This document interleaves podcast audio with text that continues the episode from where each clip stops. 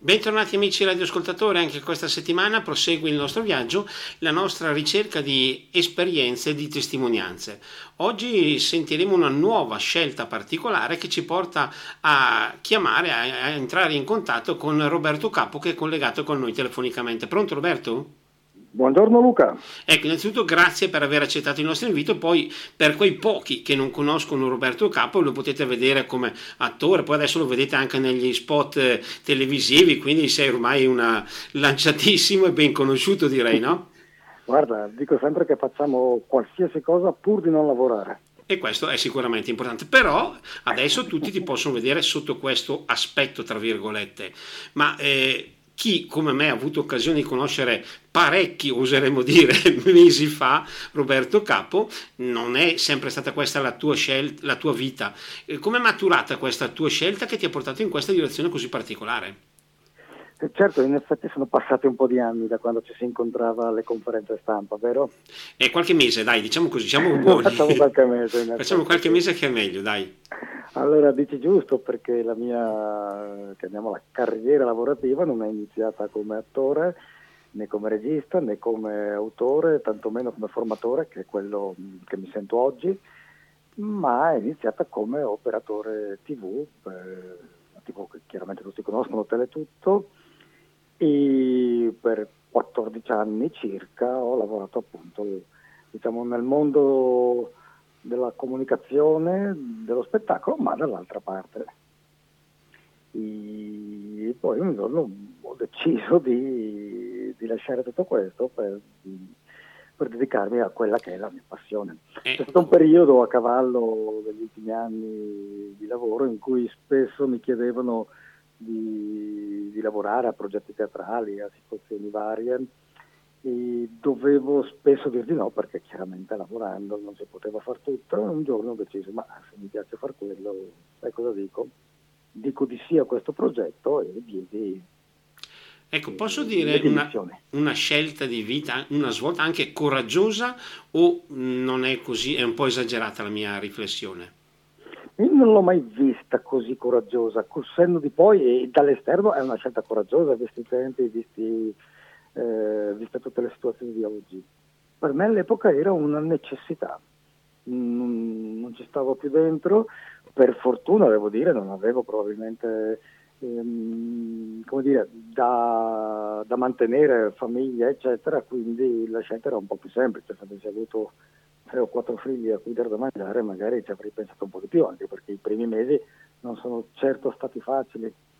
E, però all'epoca non fu per me così coraggiosa, fu mh, la necessità di andare verso la mia bellezza. Ancora non sapevo esattamente come dove, ma quello era. Ecco, e poi sei riuscito a trasformare quella che io magari definirei una passione invece nella tua vita proprio. Certo, prima ho detto scherzando faccio qualsiasi cosa pur di non lavorare, perché eh, anche forse a differenza di quei primi anni dopo le dimissioni ora mi concedo veramente di fare quello che mi piace, quello che mi dà piacere, quello che mi avvicina, ripeto questa parola perché per me è molto importante, alla mia bellezza. E mi concedo appunto di scegliere anche certi lavori, mentre prima, eh, come si dice, si prendeva un po' di tutto, appena licenziati chiunque ti proponesse un lavoro, anche quelli meno interessanti, sì sì, bisogna fare un po' di tutto. Come hai detto anche tu prima, allora, spesso e volentieri la nostra società è guidata dall'aspetto economico, dagli impegni, e Chiaro. tu ci fai capire invece che c'è la possibilità di puntare anche su qualcosa di diverso che può essere quel bello a cui tu hai fatto riferimento. Beh, certo che c'è la possibilità, avendolo fatto sono la prova e la conferma che si può fare, credo che ognuno possa farlo, capisco che non sia così facile. Mm per me, però ognuno poi ha la propria bellezza, la propria necessità. Nel mio caso specifico bellezza è, è condividere storie, condividere mh, le emozioni e per quello mh, ho scelto il teatro o altri mezzi simili che mi permettono appunto di raccontarle di condividerle. Io devo dire di essere un attore non di quelli che dicono non posso vivere senza teatro, il teatro è la mia vita, solo viva bello il teatro, assolutamente per me il teatro è uno dei mezzi per andare in questa direzione. eh, la possibilità di appunto raccontare. Mi definisco quasi più uno storyteller che un attore. Stessa cosa quando scrivo o spettacoli o testi televisivi, eccetera. Sono dei mezzi che mi permettono di raccontare la mia bellezza. Doppia domanda, come diciamo, ti rapporti quando sei sul, teatro, sul, palco di un teatro con le persone che ti stanno intorno? E seconda, è stato molto difficile riuscire a, parla- a passare dal fatto scrivo qualcosa e riesco poi invece a far conoscere questo qualcosa, far accettare questo per, mio qualcosa. Per persone che mi sono attorno intendi... Ma io eh, direi soprattutto che... come, come, pubblico, ma come anche pubblico. usiamo i tuoi colleghi, raccontaci proprio un po' tutto.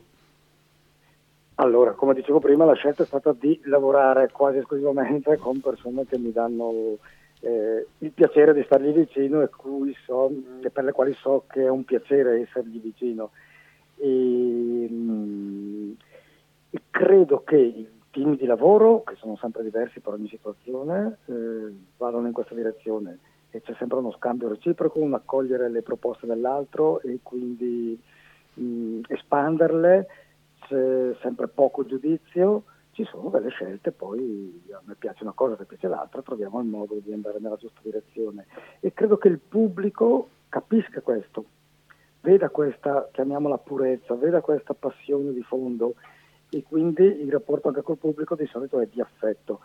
Mm, se dal teatro facciamo il salto e andiamo ai social network dove tu sai abbiamo questa web serie assieme ad Enrico Fappani che si chiama Che chi che l'è Pifferi Bresciani, dove condivido raccontiamo storia, tradizione, curiosità, la bellezza di Brescia, tanto per usare questa parola che sto inflazionando.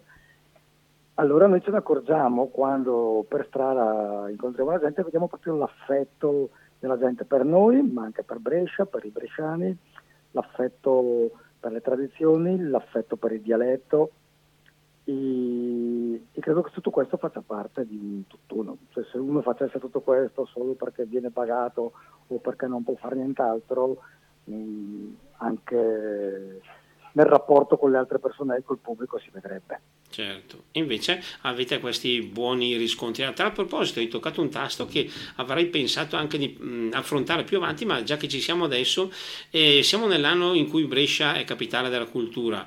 Il eh, discorso tradizione, dialetto, tu come lo vedi? Come lo definisci? Ma, mh, fondamentale, ma non necessariamente primario, cioè nel senso, noi raccontiamo la brescianità, la brescianità è fatta anche di dialetto. Io non ho mai detto il dialetto prima di tutto, il dialetto cioè serve solo quello. Il dialetto per la brescianità è fondamentale, certo, senz'altro. La nostra cultura, la nostra tradizione passa anche attraverso il dialetto. Noi non siamo una web serie che parla e racconta il dialetto, noi siamo per esempio una web serie, parlo sempre di Calchini naturalmente, Calchitelle, eh, che racconta la brescianità della, nella quale c'è il dialetto. E non possiamo pensare di buttarlo via, di perderlo, eccetera, eccetera.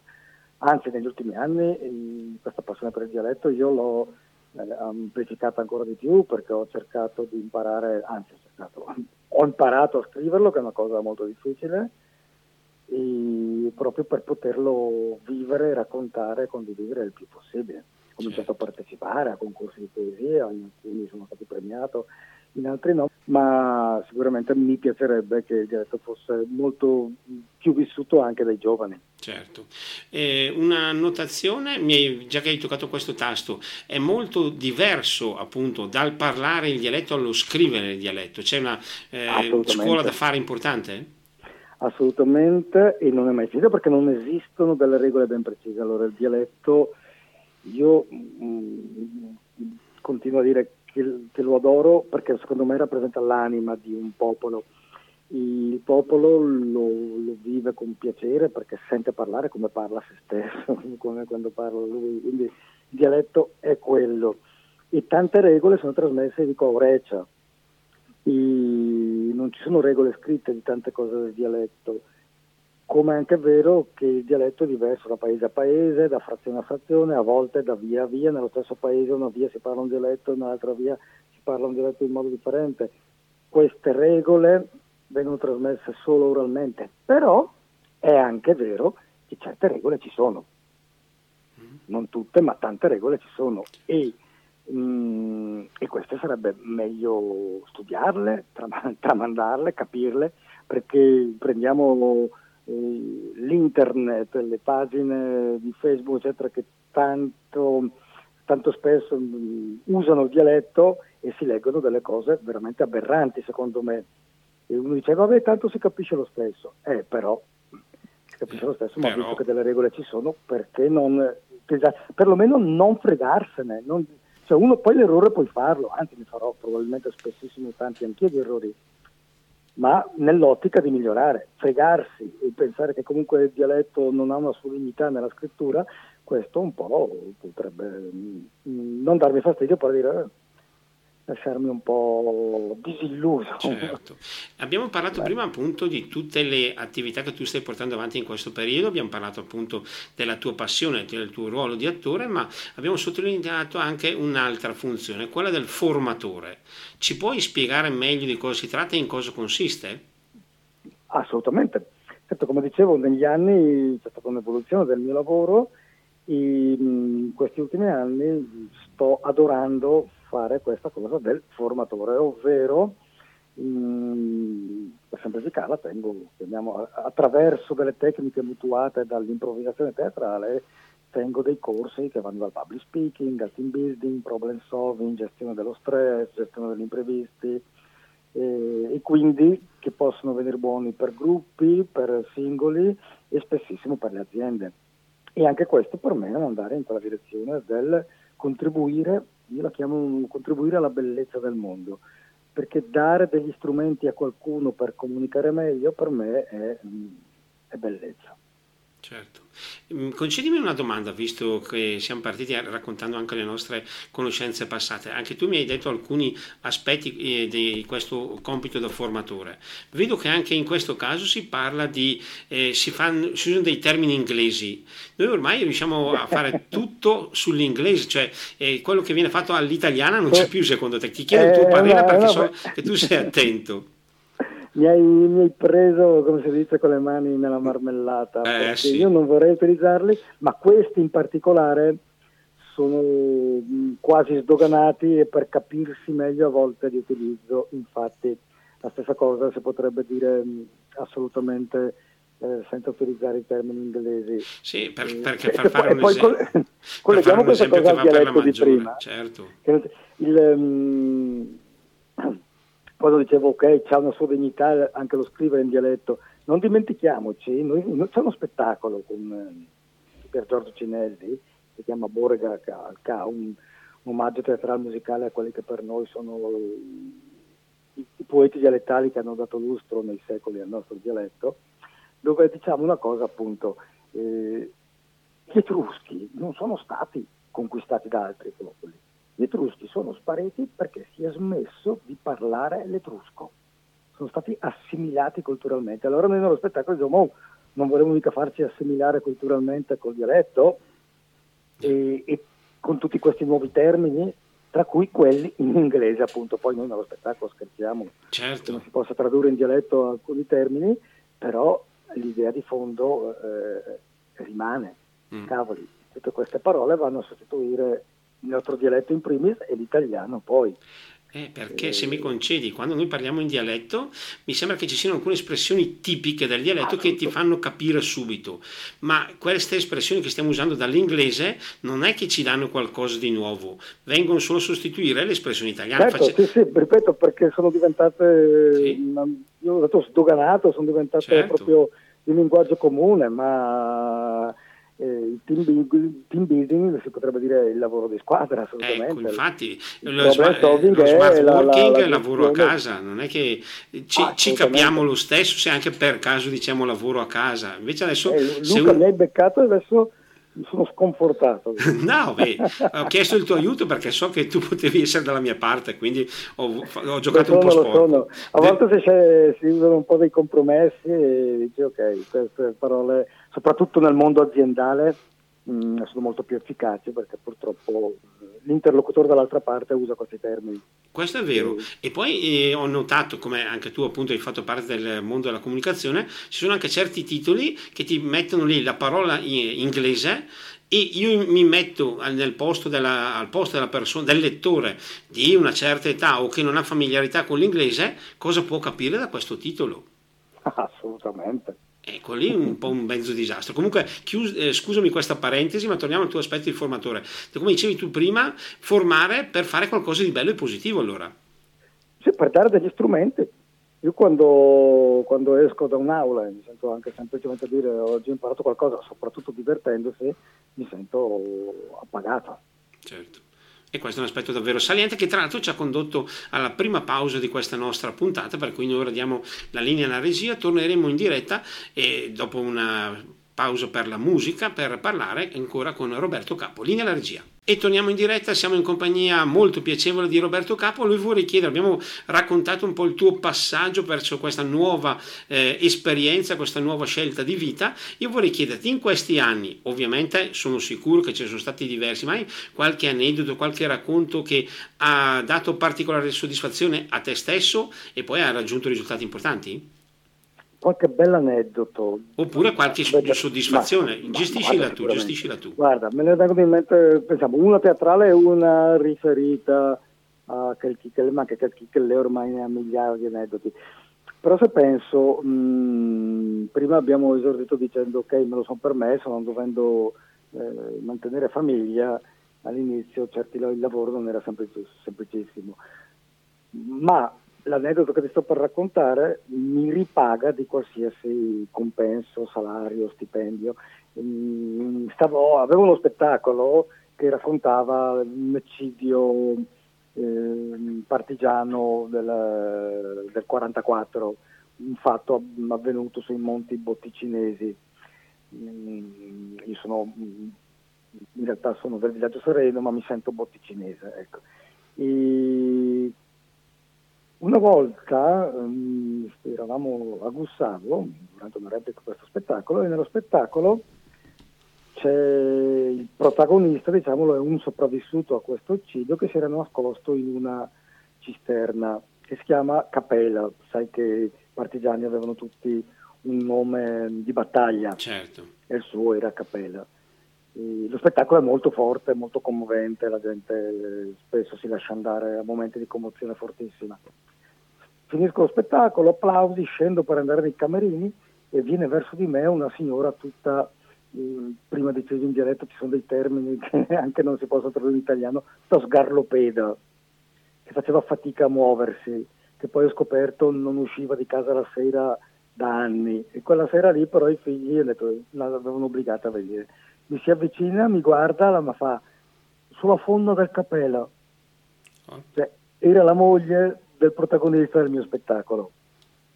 E... Roba da brividi, insomma. Se roba da brividi, bravo. Cioè, quel, quel, momento di commozione è quello eh, per cui avevo fatto quella scelta mm. iniziale di... Certo, in effetti ci sono, io dico sempre eh, per mille ragioni, ma ci sono motivi, situazioni che non sono pagabili a livello economico, no, no, ma ti entrano no. nel cuore e questa è una di quelle sicuramente. Questa, questa proprio, quando mi hai detto un aneddoto, è proprio il primo che mi è salito dal cuore. Mentre invece se parliamo di Kelchichelle, eh, uno, vabbè, qui la, quando siamo in giro i bresciani ci riconoscono appunto, ci mh, tributano con tanto affetto, come ho detto prima, verso di noi, verso Brescia e verso il dialetto. Un giorno si avvicina un signore e mi diceva che lui aveva il figlio di 5 anni, eh, lo porto in giro a vedere tutte le cose che raccontate, ma dice, ma mio figlio da quando guarda eh, le vostre puntate saluta la gente dicendo passate una bella giornata. E perché ogni nostra puntata, ogni nostro post mm, quasi sempre si chiude con questo invito, con questo passa una bella giornata, che è diventato un po' anche il nostro claim se vuoi giusto per non usare ecco, infatti, per motto. usare cose che io capisco al volo in pratica, ok? no, però puoi mettere la soddisfazione di sapere che un bimbo di 5 anni trasmette questo per noi messaggio positivo, eh, così guardando le nostre puntate. Eh Anche questa è una cosa che ci ripaga assolutamente. Ed è impagabile dal punto di vista economico. Tu mi hai detto prima anche delle tue esperienze di scrittore. In questo caso cosa ci vorresti raccontare? Mm, Innanzitutto come, hai cominciato anche, come hai pensato di cominciare questa ulteriore difficile e impegnativa sfida? Ma allora per, per, scrittore uno potrebbe pensare che scrive libri che vengono venduti in ogni angolo del mondo, eccetera, eccetera. No, scrittore nel senso che eh, spesso quello che racconto lo scrivo io. In verità no, sono anche scrittore perché comunque c'è una piccola collana di libri per bimbi che si chiama Nonno Bastiano e con già tre, tre libretti e quella è editata dalla edizione Wii mm, e siamo felicissimi. Uno dei, mm, tra l'altro è diventato il libro che racconta l'anima di un'associazione a cui tengo molto, che è l'associazione Bambini Dharma. E, e che tra l'altro sono stati nostro... diventa Zio Dharma certo. ed è una bella che tra l'altro sono stati i nostri ospiti qui nella nostra trasmissione. Eh beh, sono una realtà meravigliosa, quindi hai fatto bene ad invitarli. Quindi al di là di quello, al di là di alcuni racconti qua e là, adesso mm, credo si possa spoilerare, uscirà mh, mm, il catalogo della nuova mostra della Pinac eh, di Rezzato, quella meravigliosa pinacoteca che raccoglie la, mm, la pinato, pinacoteca dell'età evolutiva di Rezzato, che raccoglie decine di migliaia di, di disegni di bimbi da tutto il mondo, e ogni anno fanno una mostra diversa e nel catalogo prossimo ci sarà anche un mio racconto quindi qualcosa da, da scrittore, tra virgolette, quasi puro. Se, ma quello che intendevo era appunto che le puntate di Calchicelle o alcuni miei spettacoli li scrivo io e quindi anche l'essere scrittore è mezzo per andare a raccontare certo. quello che voglio, la mia bellezza. Ecco, hai detto tu prima, non è il caso di spoilerare troppo, ma ci puoi anticipare qualcuno dei tuoi progetti, i tuoi programmi o quando ti potremo vedere all'opera, tra virgolette? Ma mh, mm, eh, al di là delle date mh, mm, precise, che magari non ricordo neanche, sicuramente eh, anche, su, anche quest'estate continueremo a portare in giro lo spettacolo con Pier Giorgio Cinelli, questo Boregal K, che uno dice cos'è Boregal K? Di solito sono i K, borrire a noi, perché Boregal K? In realtà è solo un gioco di parole perché sono le iniziali dei poeti di cui parliamo, i nostri meravigliosi poeti che sono Bonazzoli, Regosa, Albrici e Canossi, che spesso la gente non conosce, anzi probabilmente anche tu Luca non li conosci tutti e quattro. Ti, ti ringrazio per aver sottolineato questo aspetto, grazie, prosegui pure. no, perché uno o due in particolare sono molto eh, sconosciuti. Bonazzoli per esempio è Anna Paola Bonazzoli, è una donna e stiamo scoprendo che tranne quella volta che sono venuti i parenti suoi è molto sconosciuta. Mm, però ha fatto parte della storia del nostro paese. Certo, però merita di essere conosciuta, quindi direi. Merita lei come meritano gli altri, come merita tutto il dialetto. Quello senz'altro, voglio la collaborazione continuativa da sempre col Teatro Laboratorio, diretto da Sergio Mascherpa, e con loro abbiamo vari spettacoli, fondamentalmente spettacoli per bambini, storie meravigliose. Adoro lavorare con i bimbi e quello anche una cosa che spero di non smettere mai, anche se l'età adesso cominciare a rotolare per terra non è semplice, però i bimbi sono meravigliosi e poter fare quel lavoro di prima, quel, dare qualche strumento, dei messaggi, dei piccoli semini nel cuore dei bambini è la cosa ancora più bella. Farlo con gli adulti è meraviglioso, con i bambini è impagabile anche. Continueremo abbiamo ormai superato la centesima, stiamo lavorando per la 102esima puntata di Calchitelle e, e così via. Senza nessuno che ci corre dietro non smetteremo. E poi altri progetti non è che, non possono, che sono molto embrionali, comunque collaborazioni con varie realtà, dal, dal salterio, quindi spettacoli che hanno a che fare con la danza, alla pieve di Corticelle in Dello dove si racconterà un episodio mh, mm, meraviglioso nel 1625 ci fu un, un, diciamo, un miracolo e, e, sono state ritrovate le, in un fondo di un, di un prete a Breno le cartelle che raccontavano gli interrogatori dell'Inquisizione rispetto a questo, a questo evento miracoloso e quindi stiamo pensando di costruire uno spettacolo. Eh, quindi davvero tanta carne al fuoco e tutta molto interessante. Vorrei però, visto che ci avviciniamo a una seconda pausa, farti una sorta di domanda. Abbiamo parlato della tua, io ho definito in maniera così precisa, della tua scelta davanti a un giovane o a una persona che in ogni caso si fosse nei tuoi panni potesse dubitare o chiedersi se è il caso di fare una scelta del genere, tu che consiglio daresti? Beh, dopo col senno di poi è troppo facile dire di seguire il proprio cuore.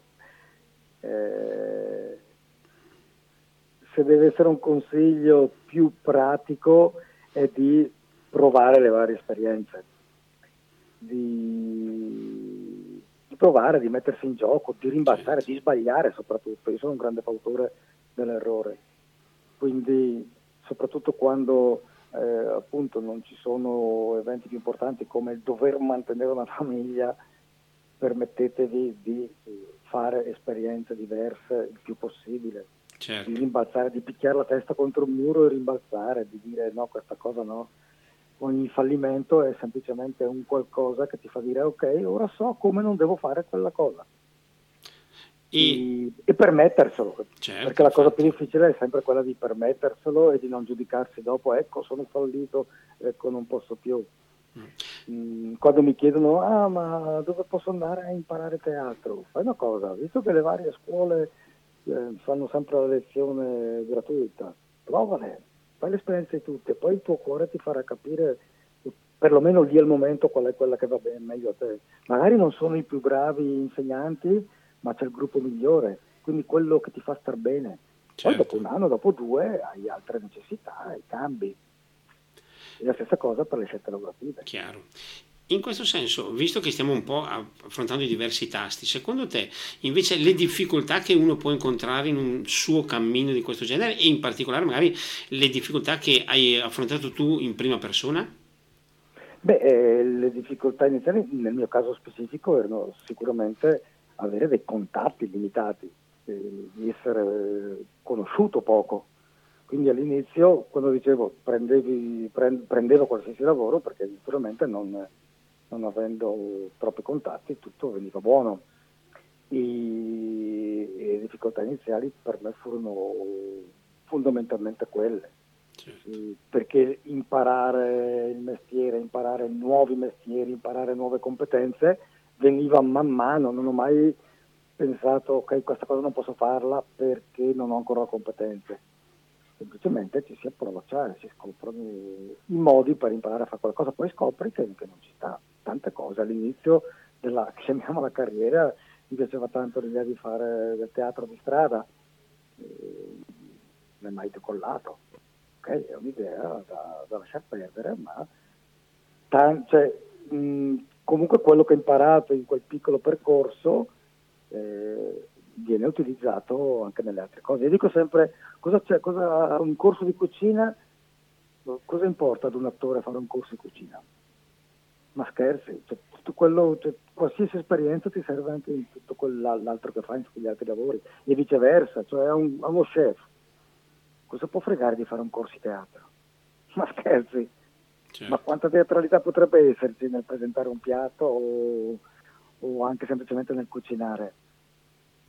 Mi sembra... Quindi fare esperienze più possibili. Certo, e mi sembra di capire quello che ti, ci stai dicendo tu, che una dote anche non trascurabile può e deve essere il coraggio. Sì, come ho detto prima, certo, il, cor, il coraggio eh, io non l'ho vissuto come un atto di coraggio, ma come una necessità. Ma certo può essere letta anche semplicemente, ok, coraggio, buttati, vai, prova. Non sai quello che succede, magari sbagli, ma dati la possibilità. Dati la possibilità di sbagliare. Abbi coraggio, certo. Non arrendersi davanti alle difficoltà, per esempio. Poi, Il, per un'altra cosa che dici poi tu... scopri che dopo, no, scusa, è venuto in mente a proposito di coraggio, io um, quando ancora esisteva il famoso la, militare, l'anno di Naia, feci il paracadutista. E il lancio col paracadute è un grandissimo esempio secondo me di questo, una bella metafora perché mh, tutto quello che vai a fare prima di un lancio è, passa attraverso la paura, l'aereo che vola, sali, eh, il pensiero, ma già la notte prima eh, arrivi, senti i sobbalzi dell'aereo, si apre la porta, entrare, sono tutte cose che possono naturalmente portarti alla paura di quel momento. Ed è quello che facciamo nella vita quando affrontiamo qualcosa di nuovo, stai per lanciarti, che paura, che paura, poi nel momento che parti, arrivi, si apre il paracadute, sei nel vuoto più assoluto, ma nella serenità più assoluta e dici, eh ma tutta quella paura che ho vissuto prima, che senso aveva? E, e quindi ti vivi il momento certo. della discesa. Tu prima, quando parlavamo del tuo essere formatore, hai anche detto un po' alcuni aspetti che voi trasmettete a chi vi sta di fronte. In questo senso, per esempio, il riuscire a mettersi in contatto con il pubblico, anche questo mi sembra che sia una, capaci- una cosa di non poco conto, le emozioni, le ansie di dover parlare, di dover conquistare l'attenzione di uno spettatore. Eh beh, certo, credo che sia la cosa fondamentale, soprattutto quando fai l'attore se non riesci a creare quell'elastico che ti collega alla platea, al pubblico, all'interlocutore o anche semplicemente a chi ti ascolta in una conferenza, eh, allora non ha senso. Come non ha senso se tu non hai quell'energia da regalare, come non ha senso se prima di salire sul palco non hai quel, mm, per semplificare la chiamo paura, ma non è paura, quel, mm, quello Potremmo, io, io lo, di solito lo definisco in maniera impropria bisigolino, però può essere... Quel bisigolino ci sta, quel, eh, quel, quel, fuoco al culo, dai, non so se si può dire in radio, ma ormai sì. l'ho detto. Quel, quella roba lì da trasformare in energia da regalare che ti sta di fronte. Sì. Eh, e quindi se, se, dopo tre volte che lo fai vedi che non succede niente col pubblico vuol dire che non è il tuo mestiere, immagino. Quindi è chiaro che è fondamentale avere quella capacità di di condividere, di collegarsi a chi ti sta di fronte. Ecco, stiamo vivendo un po' anche questa tua carriera, queste tue esperienze. Quando tu sali sul palco hai ancora queste, cioè, o meglio, hai ancora le emozioni delle prime volte e riesci a trasmettere ancora le emozioni delle prime volte, secondo te? È fondamentale, l'ho detto adesso, quel giorno che salirò sul palco e non avrò questo fuoco, mh, mm, non avrà senso farlo, immagino. È altrettanto vero che quel fuoco lì le prime volte ti in ogni poro della pelle, adesso si riesce a gestire un po' meglio, adesso c'è il mestiere, adesso c'è la consapevolezza che sai farlo, quindi mh, mm, se prima magari mi riscaldavo mezz'ora prima di uno spettacolo, adesso magari bastano 5 minuti, poi dipende da che spettacolo è, da dove sei, eccetera, eccetera, però quella cosa lì non potrà mai mancare. Ed è questo come, come prima di entrare in aula a fare formazione o come, o come mentre scrivi, perché quando ti accorgi che stai scrivendo ma lo stai sforzando la mano ha poco senso. Mi sono accorto con gli anni che, le, che quando entri in quel flusso, quando pancia, testa e cuore sono allineati e le parole si formano da sole e sei lì davanti ormai al monitor, diciamo non al foglio, ma e scrivi le parole vanno via velocissime. Cioè, anche quando poi non arrivano le parole, però sei in quel flusso e allora apri il link, allora vai, trovi il modo per andare a trovare la parola giusta. Ma quando scrivi, che è forzato, io ho imparato a smettere. Quando vedo, scrivo dieci parole, vedo che la testa non è lì con me in quel momento e non sono in quel flusso, e che senso ha scrivere adesso? non sono pagato a cartelle, non sono un ghostwriter. Certo, Quindi quando c'è l'ispirazione si scrive. Chiaro. Una considerazione che ci ha condotti alla seconda e ultima pausa di questa nostra puntata. Ora noi diamo la linea alla regia, spazio per la, la musica e dopo torneremo in diretta per concludere il nostro incontro con Roberto Capo. Linea alla regia. E torniamo in diretta per concludere questo nostro incontro in compagnia di Roberto Capo, che ringraziamo ancora una volta per aver dato la sua disponibilità, gli stiamo rubando davvero molto del suo tempo. Vorrei chiedere una sorta di conclusione finale. E abbiamo voluto raccontare un po' la tua storia e eh, raccontare un po' le tue sensazioni. In questo senso, secondo te, per quello che riguarda soprattutto i giovani, un percorso di questo genere può essere, tra virgolette, eh, ripetibile, può essere imitato? Oppure la tua è stata una storia del tutto personale e singolare?